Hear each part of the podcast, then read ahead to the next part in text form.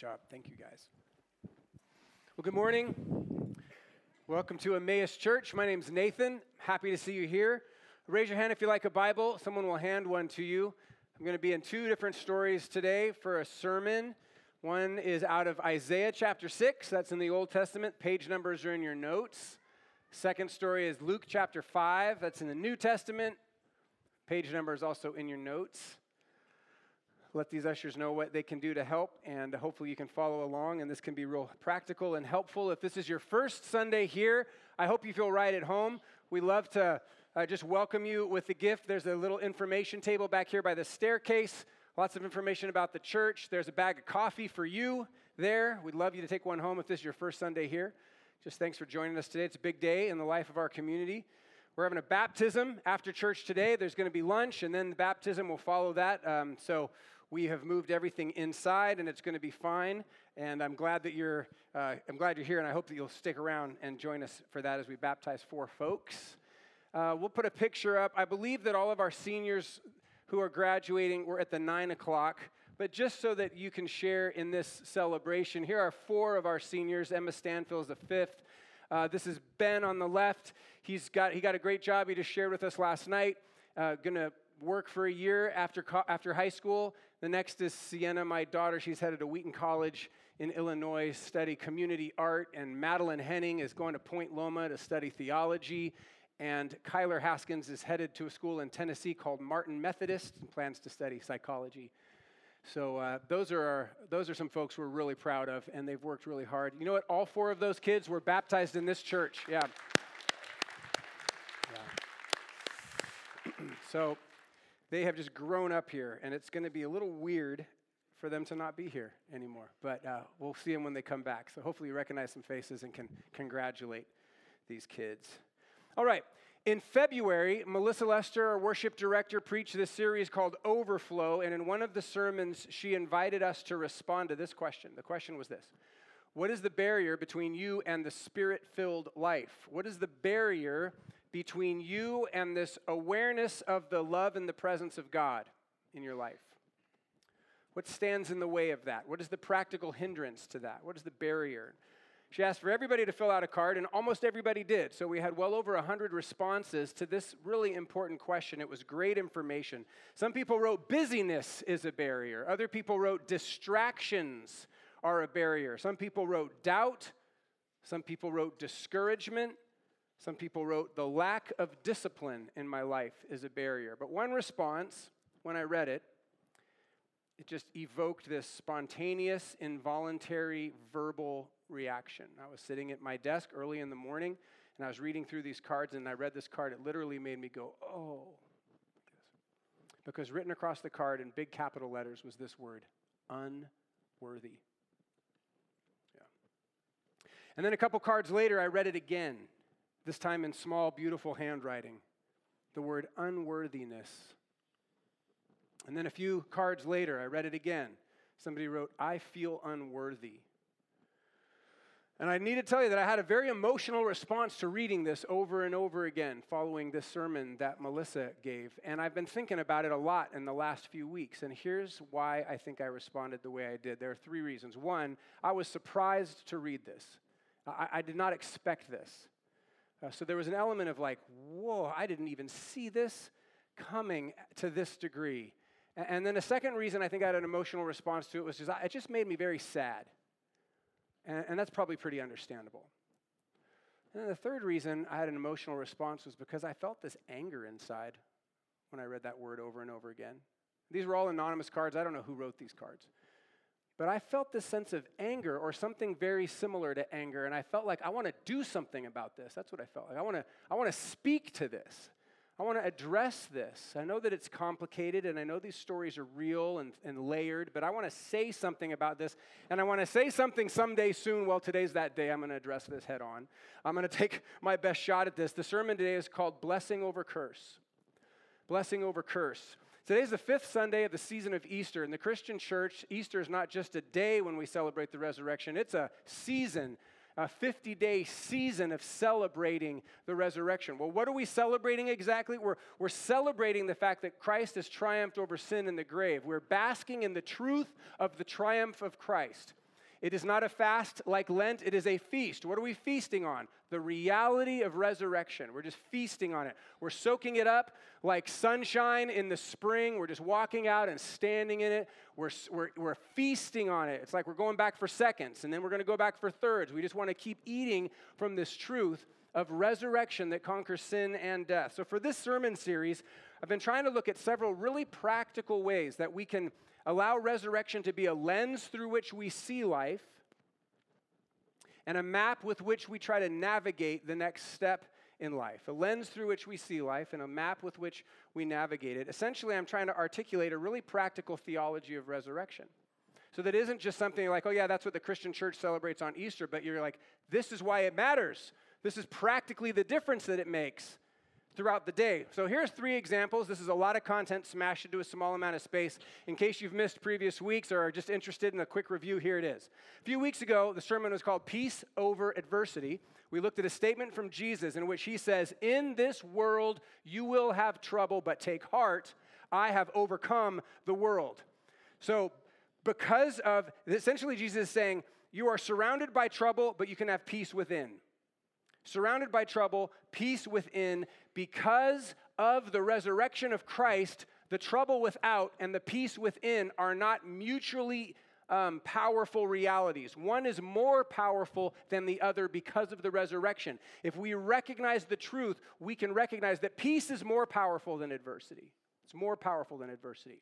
That's what Jesus is proclaiming. We can know peace that is overpowering the adversity that, of course, we're going to experience because there's trouble in this world.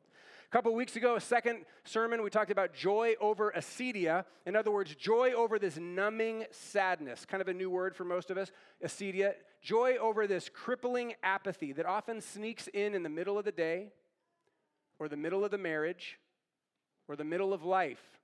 This lack of passion this, hmm, I kind of don't care as much, this sadness. The takeaway was this because of the resurrection, we don't have to deal with acedia through either distracting ourselves by staying super busy or disengaging from it by taking a nap. These are two common responses to acedia. Stay really busy and don't think about it, or just check out and take a nap. There's a third option that is, we can choose joy in the face of difficulty. Okay? Because of the resurrection, this is possible. We can choose joy in the midst of the obstacles. This isn't glim or uh, like giddy happiness. This is a deep joy. This is, I am moving through the pain, through the struggle with joy. Well, what in the world is the source of your joy? The resurrection. The, the, the belief that Christ's resurrection uh, enables him to overcome even this, even this deadness that I feel right in the middle of life, right? Monks dig their own graves one scoop a day and they sleep great at night because they believe in the resurrection that Christ overcomes even this, even this adversity that is like, you will die. You know that, right? It's all futile in the end, right? And they're like, yeah, it's not though and I'm going to face that directly because of the joy I have because of the resurrection. All right, last week we talked a, a third ramification of this health over sickness, and we sprinted through six questions about the primary visible evidence of the coming the kingdom of God, which is the healing ministry of Jesus. When Jesus heals the sick, raises the dead, he is demonstrating it's the primary visible evidence that he has brought heaven to earth, future realities to the present. And the simple truth is that through this whole conversation that we are having about sickness and death, is that this brokenness that shows up as disease, as illness, as death, it is no longer the ultimate power in the universe. It is no longer the ultimate power. There is something that is more powerful than that. It is no longer the end of the story because Jesus can heal. Jesus can restore to wholeness. Jesus can bring life. Because of the resurrection, we can see disease as radically temporary. All right? Um, we can move forward even in the face of disease, with faith in Christ and the ultimate triumph of the resurrection. All right, so that's where we've been. If you've already lost me, then come back because now I'm going to talk about today. Today, here's what we're talking about. We're going to we're going to look at uh, really quickly at a question that I think is at the core of the Christian faith. The very core of the message of the Bible. It strikes at the very essence of the Christian message and understanding of reality. In other words, there may not be too many questions that strike at the core heartbeat of Christianity than this question. What's the question? Am I worthy? That's the question. Am I? It's a question of worthiness, and that's what I want to respond to today. Now, I think I know what that word means, but I'd like to hear what you think that word means, worthy. In other words, what is another way of asking the question, Am I worthy? What do people mean when they ask that question, Am I worthy? How else do they phrase it? Am I lovable? That's great, yes. Am I valuable? Right. Do I have value? Right. Am I valuable? Am I lovable? How else? Ooh, all at once.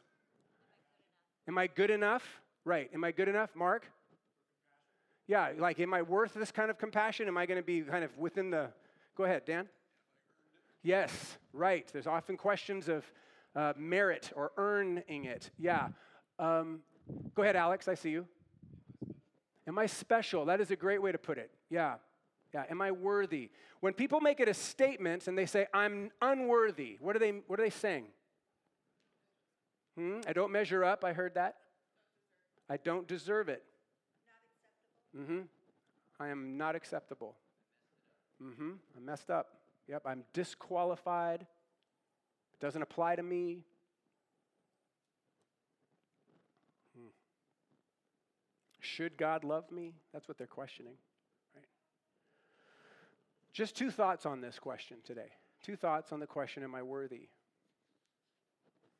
In one sense, no. And in another sense, yes. Okay, so let's look at the, let's look at the no.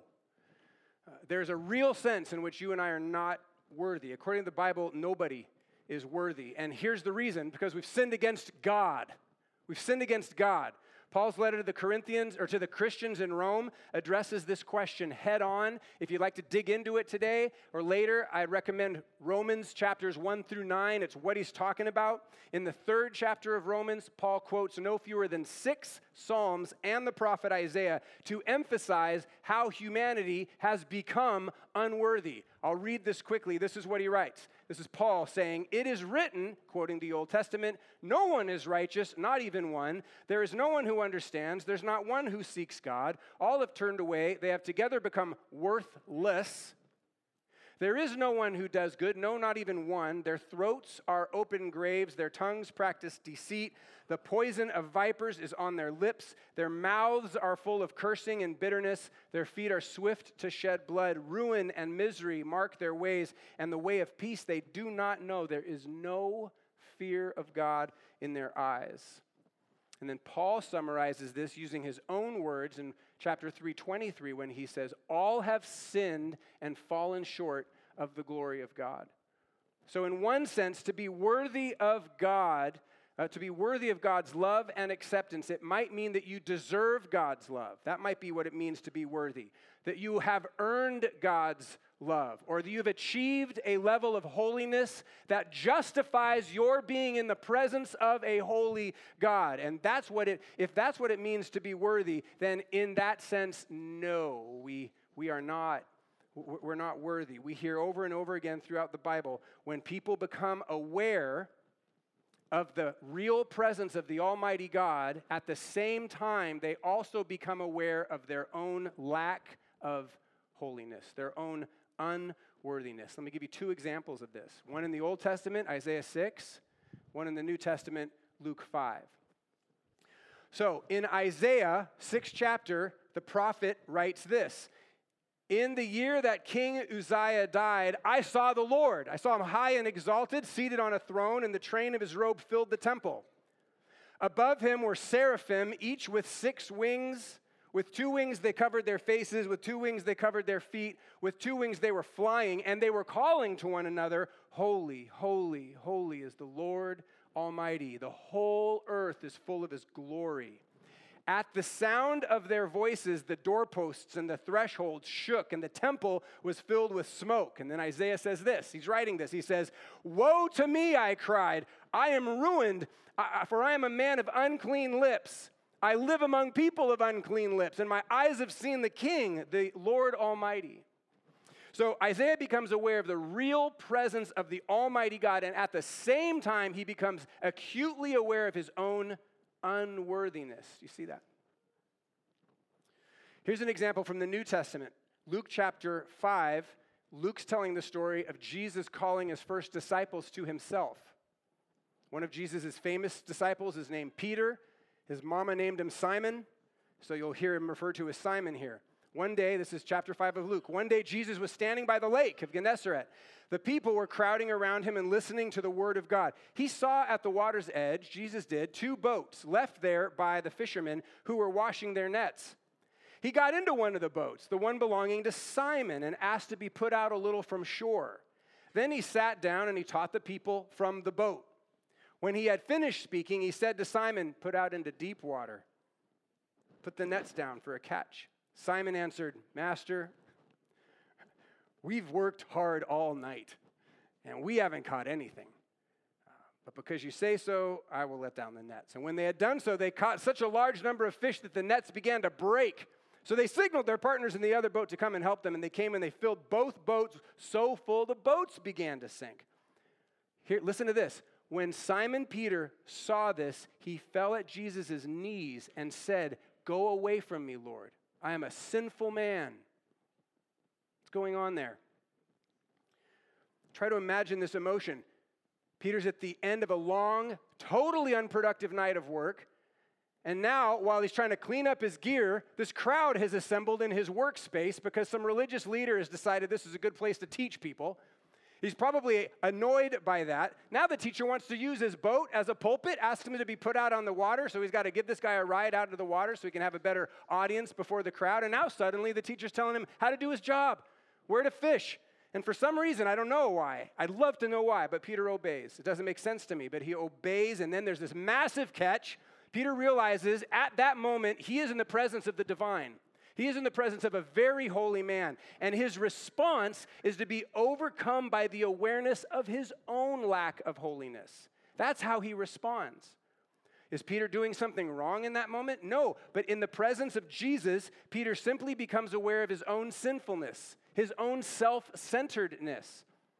And we see this kind of response in the Bible over and over and over again when people come into the real presence of the power of God. On the flip side of your notes for discussions for, for home groups, I've listed several places in the Bible where people experience the presence of God and are overwhelmed with their own sense of unworthiness. We cover our faces, we close our eyes. We fall to our knees. He is holy. We are not. We have sinned against our Maker, the creator of the universe. We are not worthy to be in his presence. We become dreadfully aware of our own shortcomings. We become self conscious. I have a friend who's a dental hygienist. I don't typically think about my teeth ever, but when I see her, I'm self conscious about my teeth. Her teeth are perfect, and she cleans teeth. So when I talk to her, I think she's looking at my teeth right now. Right? My unperfect teeth, imperfect. Even my grammar is imperfect right? I've just become aware, become self conscious of something that I never even think about. We typically don't think about our sin moving through the day. We often are just bliss, blissfully unaware of our sin. But boy, when we become aware of the power and the presence of God, suddenly the reality of our sin like reveals itself and we feel like we are not worthy. Do you know the Bible word for this? It's curse. It's the Bible word for this. This basic idea that we are born into a race that has rebelled against our Creator. And so sin is like inbred in us. It is, it is um, we receive it, it is inherited. And on top of that, we've also sinned against God. Not only are we sinful in nature, but we've sinned against God actively. So are we worthy in one sense? That is, in light of our sin?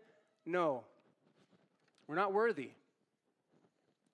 But there is another sense in which the answer to the question, Am I worthy, is an emphatic yes. An emphatic yes. According to the Bible, you have been made worthy, you have been declared worthy by another. This is the good news. This is the gospel. This is the essence of the Christian message. God so loved the world that he sent his one and only Son. Anyone who believes in him will not perish, but have everlasting life. Paul says this in, in Romans 5 8 God demonstrates his own love for us in this while we were still sinners, Christ died for us. In other words, in light of the resurrection, you are worthy. Okay, in light of the resurrection, you have been made worthy. You and I deserve the consequences of our own unworthiness, but Jesus took our place in that regard. Jesus paid our debt. Jesus died for the sin that we have committed, and not only us, but the whole world has committed.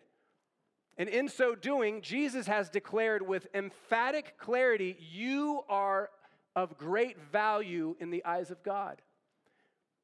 Jesus is not sulking in the corner of heaven, regretting his decision to die on the cross for you. No, he is standing on the right hand of the Father, advocating for you because he believes you're worth it. He's chosen you. He loves you, even in your sin. By dying in your place, Jesus has declared your worth. He's declared it to the powers in hell, He's declared it to the whole world, and He continues to declare it for the glory of the Father. This is His glory, your worth, because of Christ. You are the inheritance. So, according to Jesus Christ, you're worth it. Are you are you worthy of God's love and acceptance because of Jesus? Yes. You can receive the gift of God's love. Because of Jesus, yes. God does accept you as if you had never sinned. Because of Jesus, you can, as the writer of Hebrews said, Melissa led off with it this morning, you can boldly approach the throne of grace with confidence because, he, because you can know that you are welcome in the presence of a holy God. You're welcome. You are welcome in the presence of a holy God. You belong there. Oh, no, not me. Yes, you do because of Christ. Not because of you, but because of Christ. He's declared that you have a place at the table. It's, it's frankly, uh, it's not, the value decision is not up to you to decide anymore. That has been settled. Christ settled it. You're worth it. You belong. You've been made worthy. Let's look back at the prophet Isaiah for a minute. Isaiah sees God. What does Isaiah do? Woe to me, I am ruined. I'm a man of unclean lips. I live among a people of unclean lips. My eyes have seen the King, the Lord Almighty. That's verse 5. Here's verse 6. Then one of the seraphim, I have no idea what that is, some heavenly thing, flew to me, Isaiah says, with a live coal in his hand, which he had taken with tongs from the altar. With it he touched my mouth and said, See, this has touched your lips. Your guilt is taken away, and your sin is atoned for. okay, so Isaiah is called to be a prophet of God. He's supposed to tell people about God. But then he sees God and he's like, oh no, I am not worthy to tell people about God. His, his hang up is his own unworthiness, specifically the unworthiness of his ability to declare the truth. So, what does God do?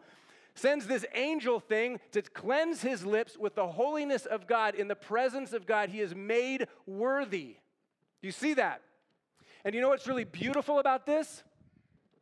Isaiah believes it. He believes it. The very next verse, verse 8, Isaiah writes, Then I heard the voice of the Lord saying, Whom shall I send? Who will go for us? Isaiah says, Send me. Here I am. Send me. I didn't think I could do it. I didn't think I was worthy of doing it. But this thing has just been, this thing has just declared my, my uh, innocence in the eyes of God because of God, and now I'm, I'm willing because I believe what I didn't believe before. I believe you have made me worthy. Let's look again at the story of Peter. Can you see the look of utter shock in Peter's eyes? Can you imagine it when these nets that are his professional tools begin to snap? Because they've never held a catch this big. Can you see the eyes in Peter's head bulge as he sees this massive amount? And then his head snaps back and he looks right in Jesus' eyes, and Jesus is looking right at him. And he sees, oh, this isn't even about the fish. Can you feel that hot rush of true humility flood Peter's veins as he stumbles through the water and the flopping fish to the other end of the boat and kneels down and embraces the knees of Jesus and says, Go away. I am a sinful man.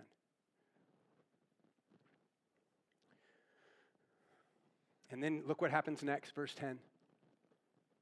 Then Jesus said to Simon, Don't be afraid from now on you will fish for people. In other words, I'm taking care of that unworthiness issue for you. I, am making you something into something else. I'm choosing you. I know you're a sinful man. I love you anyway, and I'm still picking you. Luke writes, here's the next verse. Luke writes, So they pulled their boats up on shore, left everything, and followed him. He walks away from the biggest catch of his life, right? Because he believes it. He believes it. Peter tells Jesus, I'm a sinful man. Jesus tells Peter, from now on, you'll be a fisher of men. And Peter believes what Jesus says. Now, Peter's going to doubt. He's going to fail. He's going to struggle with confusion. He's going to struggle with pride. He's got quite a journey ahead of him. But following Christ's resurrection in a couple of years, Peter is resolved. He's convinced. And it's not because he is worthy in and of himself. He's, what is he convinced of? He's convinced of the fact that through the resurrection, uh, his worth has been declared by Christ. And he's believed that. Because of Christ, he believes he is worthy. The Apostle Paul writes a lot about this dynamic. He uses the phrase in Christ. It is the truth that we celebrate in baptism. We're going to celebrate in a few minutes in baptism that we surrender our lives to Christ. I'm going to I'm going to lower some people back first into the water as if they're dying, as if they're being buried. And they're not going to scramble to get up on their own strength. I'm going to lift them back out as if they're being raised back to life in Christ with the power of another. Paul says it's like we're hidden with Christ. It's like when Paul, when, when God sees us, he doesn't see us. He sees his son, Christ. We've been hidden with him. He says this in, in 2 Corinthians God made Jesus, who had no sin, to be sin for us, so that in Christ we might be the righteousness of God. This is loaded. Who is the righteousness of God? The Messiah. Who is sin? Us. And Paul just flipped our roles. It's powerful. Another way to put this, Paul says, is that you've clothed, you've been clothed in Christ. It's like you're wearing his uniform now. In Christ Jesus, you are all children of God through faith. For all of you who were baptized into Christ have been clothed with Christ. You belong on the team.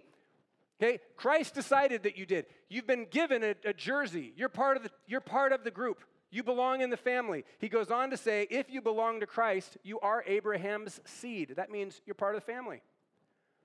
You are heirs according to the promise. You're going to get the inheritance. It's not a question anymore. You know what the Bible word for that is? It's blessing. It's blessing. You have been declared worthy, and the word for that is blessing. Are you worthy? That's a really good question. In one sense, no. You're not. Neither am I. But in, e- in an even more real sense, yes, you are. Yes, you are. Because of the resurrection, it is blessing over curse. Blessing over curse. In light of the resurrection, which is the ultimate reality, in light of the resurrection, which is more powerful than sin and death, it is more powerful than your sin. The resurrection is more powerful than your sin. It is more powerful than whatever that thing is that serves as a barrier that makes you think maybe you're disqualified or unworthy. Resurrection is more powerful than that. Right? You are worthy. Jesus died for you and rose to give you new life. God loves you. God chooses you. He sees great value in you. According to Jesus, you are so worth it. It's only one question left. Do you believe it? Will you believe it? Like Isaiah believes it, like Simon believes it. Not because you've had a great life or a great week, but because Christ has declared you worthy. Will you believe it? Let's pray together.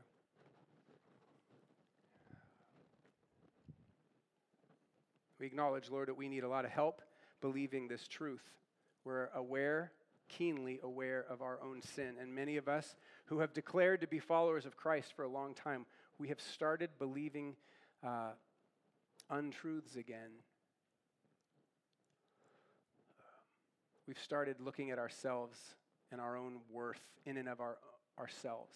So I pray for those of us who have followed you, walked with you for a long time, but we don't feel worthy. Oh, Lord, I pray that we would repent. We would turn back to you. It was never about us.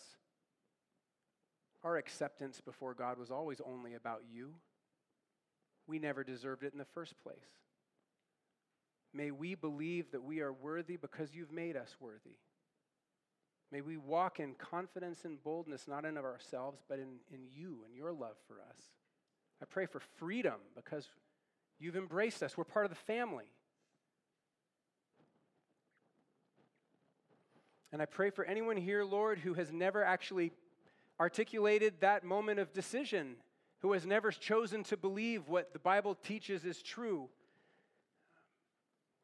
This journey of faith is that it's a journey, it's a long journey, but there are points at which we make critical decisions. And one is to believe the gospel that Christ has died for us and that we can receive that. And so I pray, Lord, for anyone who has not embraced you with their heart before, turned away from their sin, and decided, yes, I'm going to follow Christ with his strength. Oh God, may May we be given the grace to believe, to follow you. Thank you for these four individuals who have embraced your grace and are going to declare it and walk in obedience to that grace through baptism here in a few minutes. May their value in your eyes be cemented in a way that can never be undone. We thank you, Lord, for the gospel. May we live in light of it. In Jesus' name, amen. Amen. Amen. Would you stand up for a minute?